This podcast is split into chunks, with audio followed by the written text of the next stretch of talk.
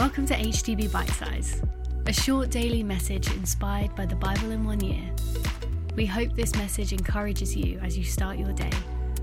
You can also join us every Sunday for HTB at Home, our online church service.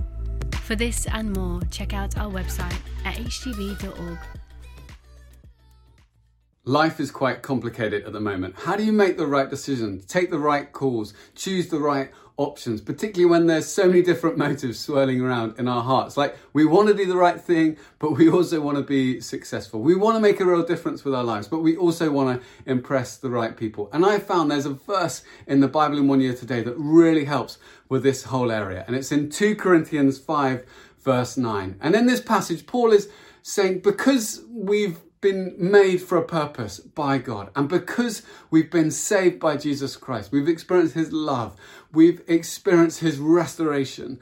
And because one day we will stand before Jesus and give an account of how we've lived our lives, because of those things, He says, so we make it our goal to please Him. We make it our goal, we make it our aim to please Jesus Christ. And I found this is a real help to remind myself of this that first and foremost, I'm not just trying to nail it, I'm not just trying to you know, make a massive impact, I'm not just trying to impress this person or that person, my boss or my colleagues or my friends or whoever else. First and foremost, I'm making it my goal to please Jesus Christ.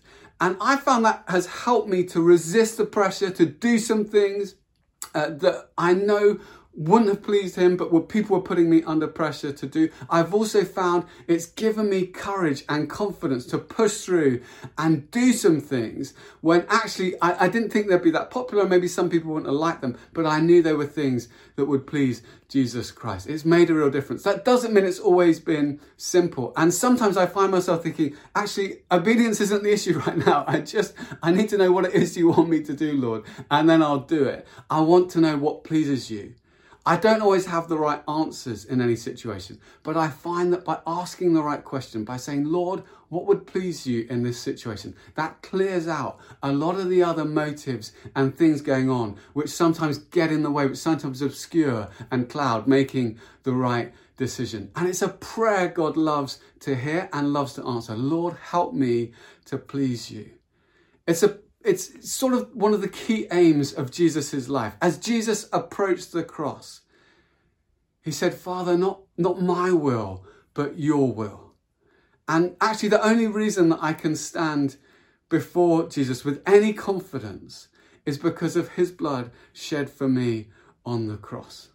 And what I find is that as I start to pray this prayer, Lord, show me your will and help me to do it. Lord, show me how to please you. As I start to remind myself, Lord, I want to please you. My aim is to please you. The Holy Spirit stirs in my heart a desire to do that and guides me about what those decisions and options might be that will please the Lord Jesus Christ. And it makes a real difference. So I really encourage you, whatever you're facing, whatever difficult decisions or complex dynamics you're facing today, this week, this month, this year, make it your goal to please Jesus Christ and then see what he will do.